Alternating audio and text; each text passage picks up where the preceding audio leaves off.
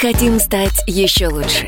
И нравится тебе бесконечно. Специально для тебя мы создали новый сайт – радиокп.ру радиокп.ру Заходи, и ты можешь делать все. Слушать, смотреть, читать. Подкасты, видеотрансляции из студии, текстовые версии лучших программ. Радиокп.ру Радиокп.ру Заходи, мы удивим тебя. «Экономика» с Никитой Кричевским. Всем привет, это Алексей Иванов и профессор Никита Кричевский в нашей студии. Час... Здравствуйте, господа. Здравствуйте, Никита Александрович. Это час самый, что ни на есть, народной экономики на нашем радио. А, друзья, ну, у нас сегодня, как обычно, несколько тем для обсуждения. Вот такое объявление во второй половине часа. Мы будем обсуждать, что чиновники, народ больше не хотят друг друга видеть. В общем, все по планам э, нашего государства, все общение человека и, собственно, государства будет переведено в МФЦ. И вот мы хотим сразу запустить такой небольшой интерактив – а, хотим спросить у вас, что вам, собственно, не хватает в МФЦ, как улучшить эту э, структуру? Да. Может быть, там свадьбы нужно играть или... Кстати, хорошая мысль. Или заявление в полицию писать, может, пиво продавать, я не знаю. Давайте вот, в общем, ваши предложения по поводу того, что нужно улучшить в МФЦ, какие, каких услуг вам там не хватает, пишите на WhatsApp и Viber плюс 7 967 200 ровно 9702. А, звоночки мы будем принимать, э, соответственно, чуть, чуть, да, во второй плане часа. А вот пока пишите нам, и мы будем собирать ваше мнение, чтобы их потом обсудить. А пока... Э, Алексей Валерьевич, я перебью. Знаете, чего мне не хватает? Чего вам не хватает? Э, мне кажется, слишком быстро они обслуживают. Слишком быстро. Mm-hmm. То есть вам бы поговорить. Нет, вот сколько раз я туда не приходил. А пообщаться, да. Подождите. Сколько раз я туда не приходил, там написано в талончике, если ждете больше 15 минут, чашка кофе в подарок. А. Ни разу! А, вы за халявным кофе, в общем, да, туда приходите. ни разу. Кофе нынче дорог. Экономные. Ну, так-то... Ну, понятно, деньги-то... Деньги вот да. 16 минут ты бежишь сразу mm. на ресепшн и говоришь, пожалуйста, где мой кофе? Ни разу. Кстати ну, говоря, Леш, извините да, еще да. раз, угу. а, две недели назад получил новые права. Старые закончились ввиду того, что я стал слишком стар. Не говорите так. А, ну, потому что 10 лет почти прошло. Кстати говоря, если у вас до окончания ваших водительских а, удостоверений остается, ну, скажем, полгода или менее полугода, вы можете не дожидаться окончания действия водительского удостоверения и идти менять их до срока. Вот у меня была ровно такая ситуация. Я сходил, получил медицинскую справку, а, и с э, теми документами, которые требовались, исходя из перечня на сайте госуслуг, пошел в МФЦ. Так вот, я там и пошлину заплатил, там терминал. Прямо не, не банкомат, а прямо вот у девушки, которая у меня документы забирала. И фотографию там все сделал. Причем, опять же, не в кабинке для фото, а она меня подвела специально, у них есть там оборудованное место с хорошим фотоаппаратом, подвела, сфотографировала на том фоне, который нужен ГИБДД, и отпустила. Дала мне, соответственно, э, расписку с номером. И отпустил, говорит, ждите СМС. И вот знаете, что я вам скажу, Алексей Валерьевич? Она мне сказала, придет 6 ноября СМС, а пришла 7 Ой-ой-ой. Ну и седьмого я получил новые документы. Я ровно два раза сходил в МФЦ по поводу прав. Я вспоминаю, как это было даже 10 лет назад, Алексей Валерьевич. Мама дорогая. Ну давайте, давайте все-таки э, давайте поговорим все. об этом чуть попозже. А сейчас у нас есть просто сегодня очень важное событие. Происходит инвестиционный форум с таким воодушевляющим названием «Россия зовет». Там многие экономисты собрались, там Владимир Владимирович выступал. А, и, собственно, анонсируя как бы этот форум, сегодня вышла публикация о том, что, значит, у нас создается комитет по реформам. Ну, называется это, конечно, чуть подлиннее, подкомиссия по обеспечению экономического роста и содействию реализации структурных реформ. Это Минэкономики подготовил а, такой проект. А я тоже умею выдумывать такие названия. Ну, у нас комитетов-то всегда, знаете... Не, ну тут таких... главное обозначить, назвать его покруче, чтобы, что называется, у простого слушателя, читателя, зрителя уши заворачивались. Да, мне больше понравилось, что это подкомиссия. То есть это, не комиссия, не комитет, Вася а Шумов пел в конце 80-х «Комиссия все решает комиссия». Это группа «Центр» была такая, Алексей Валерьевич. Песня была такая «Мы тайно встречаемся и тайно расстаемся. Комиссия все решает комиссия». Вот поэтому вам права и приходится менять, что вы помните такие вещи, как группа «Центр». Да, я много чего помню. Так вот, э, что за структурные реформы, которые хочет Орешкин, э, чем будет заниматься эта комиссия? Очередная какая-то синекура, может так быть? Так у вас там все написано, Алексей Валерьевич. Ну, в общем-то, да, конечно. Я просто хотел услышать ваше мнение. Смотрите, что говорит Орешкин. Они, да. значит, будут заниматься в план работы повышение, а, 6 пунктов. Повышение эффективности рынка труда, улучшение инвестиционного климата, технологическое инновационное развитие, развитие конкуренции. Ну, понятно. Я же говорю, я же говорю, я все это могу А мы что, мы до этого этим не занимались все? Алексей, тут дело не в том, что вы занимались или не занимались, а дело в умных названиях а, самой подкомиссии и подпунктов и пунктов, а, которые а, подкомиссия ставит перед собой. Закля... Заклинание такое. Конечно, Экономика, конечно, взбодрись. Конечно. Вот, вот, видите, Мы занимаемся инвестированием. Инвестирование. Это Кашпировский такой. Да, инвестирование, увеличение, ускорение, придание позитивной динамики. Понимаете, здесь столько тейсов, столько терминов, что Завтра мы вполне вероятно будем читать такие слова, как эманация, например.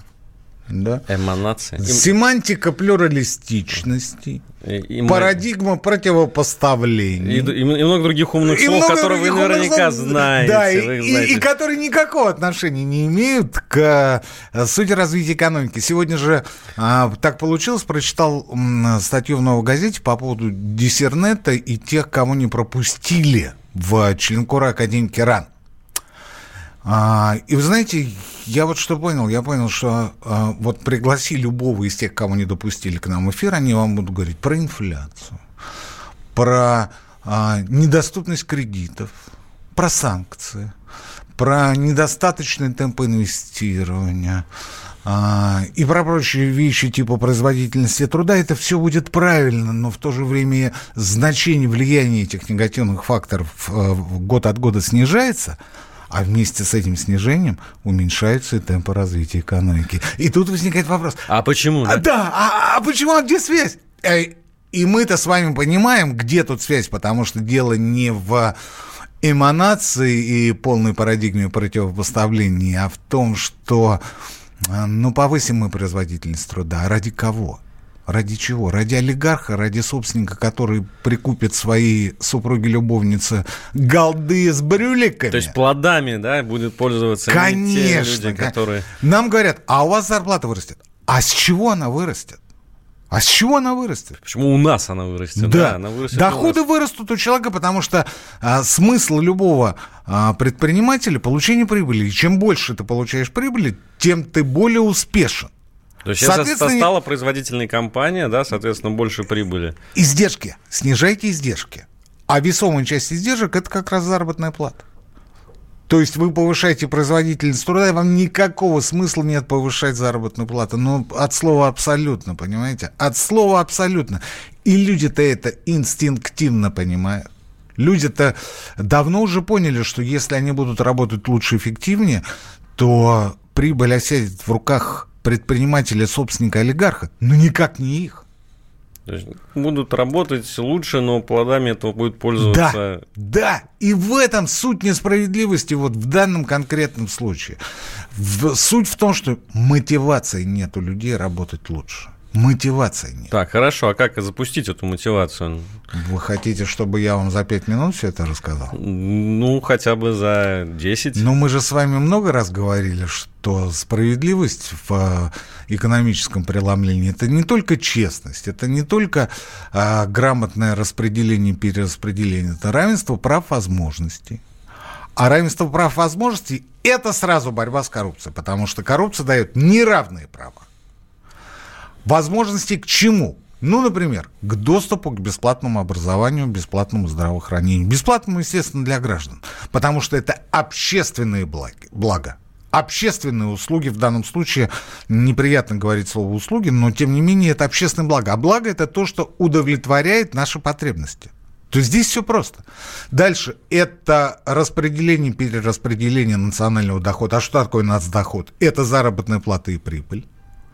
в пользу большинства. То есть те, кого 25 лет назад обокрали, и кто все эти 25 лет не может понять, как восстановить эту справедливость. Это, в-третьих, а, всемирное, максимальное содействие гражданской кооперации. Что имеется в виду? Ну, помимо волонтерства, это предпринимательство. Это то самое предпринимательство, это тот самый doing бизнес, о котором мы говорим и по которому мы успешно карабкаемся вверх.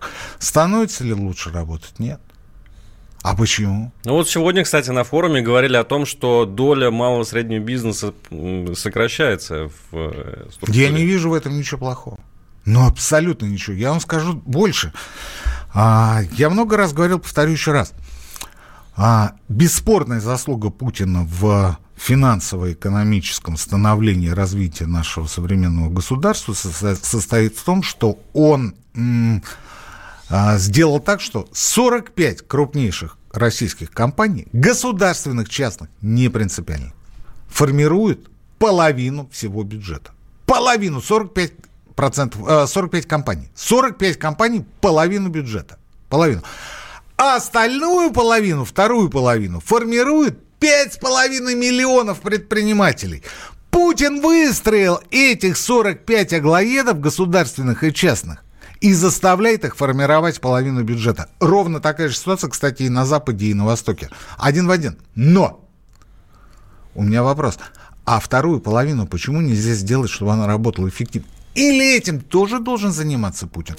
По поводу э, Запада, где также есть крупнейшие налогоплательщики, к нам Байден приезжал, контракт э, Airbus, э, Boeing, простите, Boeing Никита с Александрович, давайте продолжим после, после рекламы. Небольшая давайте, пауза давайте. сейчас сделаем и вернемся. Давайте. Мы вместе дожили до понедельника. Вовремя рассказали тебе о главном во вторник, среду и четверг. А теперь встречай пятницу! На радио «Комсомольская правда» новая программа. Каждую пятницу в 8.00 Сергей Мардан и Надана Фридриксон. Три часа самого острого эфира. Мардан и Натана. В программе «Опять пятница». Взболтай и можешь смешивать.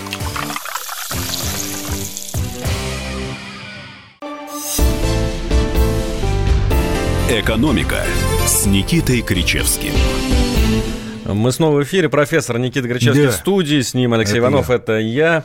Я бы даже сказал Алексей Валерьевич Иванов. Ну, ну а что, что-то стесняться? Можно Алексей просто. Алексей Иванов. Я напомню, WhatsApp и Viber плюс 7 967 200 ровно 9702. Мы сегодня а, всю передачу ждем от вас сообщений по поводу того, что нужно улучшить в МФЦ, каких услуг вам там не хватает. Мы это будем обсуждать в третьей части нашей передачи. Уже достаточно много сообщений. Пишите еще.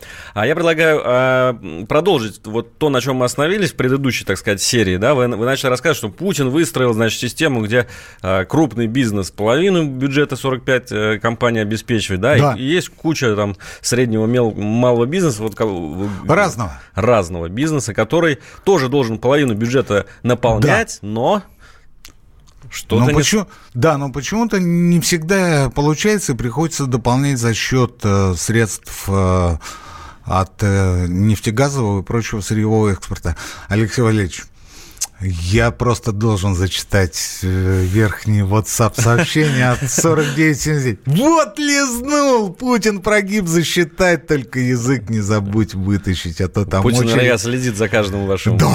выступлением. Из соловиных пометов и скобеевых. Дорогой мой 4979. Мой телеграм-канал называется «Антискрепа». Зайди, пожалуйста, 4979 и посмотри, что там написано. Антискрепа. Больше ничего не надо. А потом в следующий раз или в этот напиши, что ты извиняешься. И все будет засчитано. Так вот, Алексей Валерьевич, так вот, а, по поводу а, Запада и по поводу крупнейших налогоплательщиков мы говорили. А, не зря же я в конце привел пример, когда Байден прилетал на подписание лизингового соглашения с Аэрофлотом. Лизингового. Не приобретения, а просто покупки в лизинг. Целый вице-президент США приезжал. А, по поводу Востока. Ну, скажешь, ну а вот на Востоке там же все по-другому. Ребят, 70% южнокорейской экономики – это 30 чебули, 30 семей. 30. Ну, корпорации типа Samsung. Да. Там. да, да, 30 семей. Samsung, LG, Hyundai и прочее, прочее, прочее. Причем эта ситуация продолжается не то чтобы последние годы, десятилетия. Единственное, единственная чеболь, которую потеряли южнокорейцы во времена становления и прохождения через кризис, это была компания, точнее, чеболь Dell. Dell они потеряли, они его не смогли спасти. И, кстати говоря, очень сильно об этом жалеют до сих пор, хотя прошло уже 20 лет. Осколки, ошметки разошлись по самым разным э, чеболям другим корпорациям. Что-то откололось, как, например, узбекский завод по производству автомобилей. Он э, живет теперь самостоятельно своей жизнью, но к, сама по себе компания, к сожалению, э, растворилась, ее не вытащили. Ее не вытащили. И э, там еще проще ситуация. Если мы говорим о 45 компаниях, то там 30. Если мы говорим о половине бюджета, то там больше 70. Какие могут быть вопросы по поводу малого бизнеса? Ребят, малый бизнес не формирует бюджет. Ну, поймите вы. Ну, формирует качество жизни. Качество, конечно. Это социальная функция. Социальная. То есть это а, обеспечение именно, вот как правильно Алексей Валерьевич сказал, качество жизни, это шаговая доступность. Это изготовления той продукции, которая сегодня востребована именно здесь и сейчас. Ну, занятость, в конце концов, огромное Это занятость, да, но это всяко не бюджет. Ну вот возьмите меня как ИПшника. Ну я плачу 6%. 6% от тех денег, которые приходят. Ну это много. Да это гроши. Смотря какие у вас обороты. А я, скажу так. я, Алексей Валерьевич, знаете, по, по поводу оборотов, я использую а, бухгалтерскую компьютерную программу. Я не буду называть наз, а, фирму, которая предоставляет. У нее более 500 тысяч, насколько я знаю, в настоящее время а, клиентов. Там настолько все просто, что она кооперируется с э, моим банковским счетом, и она автоматически предоставляет мне после каждого прихода суммы тот платеж, который я по итогам квартала должен буду э, перечислить в бюджет. Автоматически. Ну, там, ну, десятки тысяч рублей на круг. Ну, это что, много? Это разговор идет о том, что я легально получаю дополнительный заработок и снова легально же перечисляю взносы в пенсионный фонд и фонд медицинского страхования. Но, повторюсь еще раз, к пополнению бюджета это имеет ну, в лучшем случае косвенное отношение, и так во всем мире. Наконец, последнее в этой части по поводу малого бизнеса. У нас малым, средним, точнее малым предпринимательством считается бизнес с численностью работников до 100 человек. И поэтому мы говорим о том, что у нас 20 там, с чем-то процентов а, малых предприятий в числе всей экономики. В США малый бизнес это до 500. До 500. Другая система учета. До 500 человек. И поэтому там половина всей экономики – это малый бизнес, Алексей Валерьевич. Завтра вы поднимаете планку со 100 до 500, и вы тут же получаете, что половину всего бюджетного процесса осуществляет малый бизнесмен. Так что, ребят, вы не э, покупайтесь на э, все эти истории о малом бизнесе, о том, как это прекрасно, и как мы бы росли, и как бы нам было здорово, это все бред сивы кобылы, потому что, повторюсь еще раз, малый бизнес не структурирует и не формирует доходы бюджета. Это первое. Второе, функция малого бизнеса социальная, но не финансово-экономическая. Хочется обсудить еще одну новость. С которую... удовольствием. Алексей да, я даже знаю, какая. Конечно, мы же обсудили это до эфира, потом я раскрываю, так сказать, за кулиси нашей программы. Ничего я с вами не обсуждал. Хорошо. Дедоларизация. Нас хвалят, хвалят французские СМИ, говорят, что Россия э, огромных успехов добилась в деле дедоларизации. Да, да. мы понимаем, а что такое дедоларизация? Это страшное мое слово проклятие. Это отказ от э, доллара да, в расчетах. Мы переходим на расчеты в национальных валютах. Мы э, активы свои, да, тоже не держим уже в таком э, количестве в американских долларах. Что-то сейчас это Ну так французские СМИ Ухм... пишут. Ухмыльнулся я, да. Французские СМИ а, пишут. Ну да. ладно, ну ладно, ну ладно. Николай Балынин. Стране срочно нужна китайская модель экономики для быстрого рывка вперед. Тема для разговора со слушателями КП Николай Балынин. Николай Балынин. Если бы вы знали, как развивалась китайская экономика, какими направлениями, путями и этапами она шла, вы бы, мне кажется, 20 раз подумали, прежде чем а, предлагать это для обсуждения. Почему? Потому что китайский эксперимент начался в 1978 году с провинции Сычуань, где было разрешено продукцию сверхплана реализовывать по свободным ценам. Только исключительно сверхплана. Все фонды, все, что нужно было для планового производства, сохранялось. Вот если вы сделали сверхпланы, пожалуйста, и также по свободным ценам сверхплана вы могли купить необходимое оборудование и необходимые а, материалы для того, чтобы наращивать производство. Через несколько лет эксперимент был признан удачным и получил распространение на весь Китай. Через 10 лет было принято решение об освобождении цен а-ля 92 год в Российской Федерации – еще через несколько месяцев эксперимент был признан не то чтобы неудачным, а катастрофическим. Его быстро свернули и начали по-прежнему регулировать цены из единого центра. А развитие свободной экономических зон началось где-то с 91-92 года. То есть 14 лет лишь ли. Почему мы не этим не воспользовались? Это вопрос отдельный. И кому это нужно было? Воспользоваться китайским опытом, хотя он был. Вот что называется под боком. Это, а это, поводу... это да, это, это Николай, Николай Балыгин, а вот, да. а вот по поводу дедоларизации, смотрите, да, тут две вещи. Две вещи. Я читал эту статью, читал ее в э, подлиннике. Сейчас это несложно.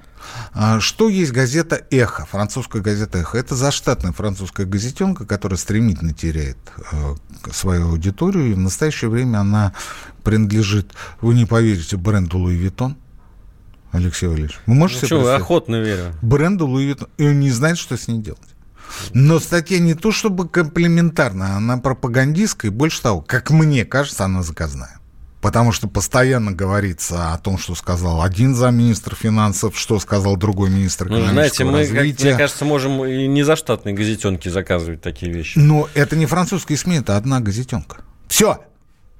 Что сделал а, нещадный РБК? Мы здесь его будем просто сейчас пинать ногами он перепечатал, э, пересказал эту статью, но он оставил туда один подлинный абзац. По данным Bloomberg, написал РБК, меры по дедоларизации российской экономики в 2018-2019 году принесли убытков на 12,5 миллиардов долларов. В сумме, естественно, в сумме. Нормально? Но вишенка на торте не в этом, а в том, что буквально на следующий день, Алексей Валерьевич, пришло сообщение о том, что по итогам сентября, это последний отчетный месяц, который сегодня доступен, вложения российских международных резервов в американские гособлигации выросли на 770 миллионов долларов. Ну что же вы делаете? Вы нам хотите рассказать о том, что вы работаете, а зачем же вы а, запускаете процесс вновь перемещения наших с вами общих сэкономленных ресурсов в США для приобретения их гособлигаций для финансирования их же бюджетных программ. Вот какая история. И, наконец, последнее в этой части, Алексей Валерьевич.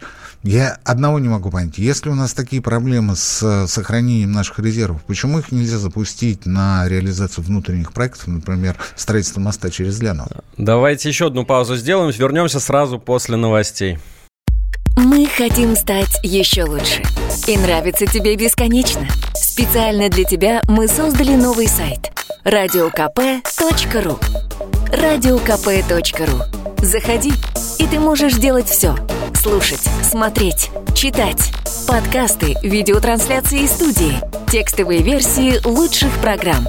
радиокп.ру радиокп.ру Заходи, мы удивим тебя. «Экономика» с Никитой Кричевским. Возвращаемся в эфир. Алексей Иванов, Никита Кричевский. Обсуждаем экономику. Вот дошло как раз э, время до МФЦ, ту тему, которую мы анонсировали с самого начала. Мы сегодня ждем звонков ваших. 8 800 200 ровно 9702. Это прямой эфир. WhatsApp и Viber плюс 7 967 200 ровно 9702. Каких услуг в МФЦ вам не хватает? Э, как улучшить эту структуру? А почему мы об этом говорим? Потому что э, с 24 года, как э, максимум, а может быть и раньше, все общение с чиновниками, так, по крайней мере, правительство э, запланировало, уйдет в МФЦ. То есть не нужно будет ходить больше никуда, ни в какие собесы, ни в какие там, э, может быть, ЗАГСы. Все в МФЦ, только в МФЦ э, ходить. Как вам такая идея? Вот я насчет ЗАГСов не, не очень понял. Ну, ЗАГС это же государство, это, ну. же, это же госслужащие. Вот они говорят, все, все, ну, я читаю черным по белому, все общение ну, а чиновниками. как же торжественная церемония бракосочетания? Вы еще... В коридоре. Вы в еще венчание устроите в МФЦ. Вот когда будут госслужащие проводить венчание, тогда и устроим. Нормально, договоримся сейчас. Алексей Валерьевич прилетит нам от РПЦ. Давайте а, у народа спросим. Мы спрашиваем у народа, собственно, звоните нам в эфир, подскажите, что еще нужно в МФЦ внедрить, какие услуг вам там, вам там не хватает, 8 800 200 ровно 9702, и можем зачитать нам уже люди весь Алексей эфир. Валерьевич, пишут. вы только попросите про э, аппараты для кофе и прочих коржиков, не, не звоните, не говорите об этом. Да. Почему? Ну, Потому вот что мы об услугах. сами уже сейчас об этом попросили. И да. про стриптиз тоже не надо. Мы читаем про стриптиз, но мы про госуслуги говорим, а стриптиз это не госуслуги. Не, не входит в госуслуги, пока, по крайней мере. Да. А что нам э, люди говорят? Ну, вот... А э, вот, смотрите, усопших принесем в МФЦ. Ну, правильно. Правильно человек говорит. А усопших у нас разве это государство? ЗАГС. А, ЗАГС, ну это Конечно. свидетельство о смерти. Ну. А там разве нужно? Нет, там не нужно приносить никого. Давайте. О, э, Сергей Саратова. Э, здравствуйте, Сергей. Здравствуйте. Э, Сергей, скажите, вам в МФЦ чего не хватает? Какие услуги туда нужны? Услуги. Значит, совсем недавно, буквально месяц назад, пользовался услугами получения субсидий, а, а, а, оформления малоимущего и это там еще по, по, по детям, короче. Но суть не в этом. Суть в том, что э, в МФЦ все устроено очень странно. Там тебе дают э, листочек, в нем 15 15 э, пунктов, по которым из, из, из 15 10 надо собрать справа. Так вот мне вопрос. Зачем существует электронная почта у каждой организации? Зачем существует электронная подпись, если у нас спрашивают электронные это, копии справок, которые мы собираем сами же пешком? Сергей, спасибо. Вопрос ребром. Никита Александрович, а, вам... а что тут Никита Александрович сразу? Не, а ну... что, дежурная затычка, что для Саратова? Не, ну, смотрите, так дело не пойдет. Да, как будто это только в Саратове происходит. Это происходит по всей стране, ну, я так понимаю. Ну, то, что необходимое количество, точнее, а, достаточное и нужное количество справок вы должны принести в МФЦ, это однозначно. Нет, я себе представляю эту картину все-таки по-другому. Когда я прихожу в МФЦ, мне говорят, слушай, батенька, собери 10 справок, это не то, чего я жду. Я хочу, а, чтобы, во-первых, все справки они собрали сами, между собой, межведомственное взаимодействие, да, так называемое. Единая база должна быть. Должна быть единая база. То есть они должны, ну, там все-таки они чиновники, между собой как-то общаются. Они Видимо, должны поэтому 24 год. 24 год. То есть ну, вот чтобы, будут... чтобы состыковать базы. А для этого реально 5 лет нужно, да? Я не знаю, сколько это нужно, но ведь это же к 2024 году, это может быть и в 2020, 2021, 2022. Не знаю, как получится. Я знаю, например, что а, ФНС состыковалась с ЗАГСом. И сегодня у ФНС есть максимально так, возможный как, объем как, информации по а, социально-экономическому положению в стране. А зачем это ФНС? Это налоговая служба. А, так, я пытаюсь понять. Налоговая служба, ЗАГС, какие между ними особые отношения должны быть? То есть они, они знают, что я, допустим, или кто-то развелся, и теперь мы делим имущество. Э, случаев масса. Вы могли выйти на пенсию. Вы... Э, это ЗАГС? Э, вы имеете детей. Вы развелись. Вы, извините, Ушли в мир иной, да. Все это необходимо учитывать, все это очень важно. В конце концов, важно просто иметь э, базу э, налоговых агентов физических лиц. А ЮБИЗАКС сформировать в адекватном состоянии нельзя. Плюс ко всему, ФНС, ну уж извините, это напомнили, э, состыковалась с Росреестром. Это была очень серьезная проблема. Ну, просто я сам попадал несколько раз, когда мне присылали э, счета и налоги на имущество за квартиру, которую я продал давно-давно. Э, вот сейчас я оплачивал налог на имущество, я вам должен сказать, что там до дня дата начала владения и до дня дача окончания, э, дата окончания срока владения. До дня. То есть 23.09 или там 20.11.2019 срок окончания владения. Соответственно, по эту дату ФНС рассчитывает автоматически вам налог. А сколько было проблем? А сколько проблем с ГИБДД? Когда годами приходят э, счета за те машины, которые вы продали тысячу лет назад. Годами. Вот в этом году я пока не слышал, что а, такие прецеденты э, снова начались. Вот пишет, что МФЦ помощь в сделках купли-продажи недвижимости дистанционно. Это вообще государево дело помогать людям между собой э, торговать квартирами? На мой взгляд, нет. На мой взгляд, регистрация, да. А, а вот консультации, наверное, нет все-таки. Но для этого есть малый бизнес. Не, отр... не, от... не отбирайте у него хлеб! Ну, давайте еще один звонок а послушаем. нотариус, Алексей Валерьевич, а нотариус. Сергей из Екатеринбурга. Здравствуйте, Сергей. Э, добрый вечер, добрый вечер, ведущие. Э, здравствуйте. Подскажите, а, что вас... Тема... Что, да. Очень заинтересовала ваша тема. Знаете, что я хочу сказать? В том плане, что МФЦ это хорошо, мне понравилась работа. Понятно, что там не совсем все отточено как надо. Там вот эти особенно таскание вот этих всяких справок дежурных, не дежурных, там, которые один день срок годности, да. А у меня вот такой момент. Надо ввести предмет в школе по обучению молодежи, как пользоваться, как там, гос вот этой программой, что ли, вообще, чтобы они прям с детства умели пользоваться вот этой программой. Соответственно, было легко.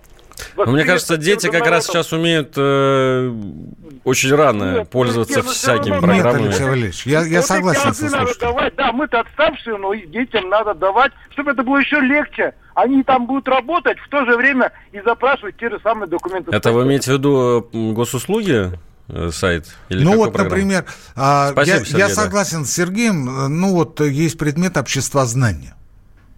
Ну, сам Бог велел, на мой взгляд, вести туда. Ну, если не курс, то посвятить, э, ну, скажем, месяц-другой э, рассмотрению вопросов работы в сетях, в, я имею в виду сеть интернет, для того, чтобы дети действительно по выходе из школы, уже из школы, могли спокойно и свободно э, владеть и ходить по интернет-ресурсам, связанных с государством. А, ну да, то есть они, э, они-то все цифровые сейчас, гаджеты и так да? далее, но на госуслуги-то вряд ли в школе кто-то еще заходит. Так это им надо преподать, это, это им надо объяснить, это им надо подсказать, это надо сказать, приди к бабушке и покажи, как это работает. Нас всех насильно запихнули в цифровизацию, никого не спросили, а нужно делать референдум по важным вопросам, пишут нам слушатели. Вы согласны? А референдум, я не знаю, как в других городах это Непонятно, откуда пришло сообщение, но что касается Москвы, некое подобие референдумов там происходит. Я имею в виду голосование на портале «Активный гражданин». Ну, это в качестве примера. Понятно, что это кто-то скажет профанация и прочее, но, ребят, а возьмите электронное голосование, которое было в порядке эксперимента на последних выборах в Мосгордуму. Ну, да, там были э, проблемы, серьезные проблемы, но они решаются. А ведь ФНС та же самая тоже не начинала с того, что э, предоставляла профессору Кричевскому информацию до дня владения или прекращения прав собственности на какое-то имущество. Тоже начиналось с того, что Кричевский э, сканировал какие-то документы, отправлял их в ФНС в качестве жалобы, э, писал сопроводиловку, мы пересчитывали, что-то убирали, что-то устраняли. Ну, а как? Переформление пенсионных выплат дистанционно, находясь в другом городе. Вот еще накидывают предложение. Это нам. пенсионный фонд России, это не госуслуги.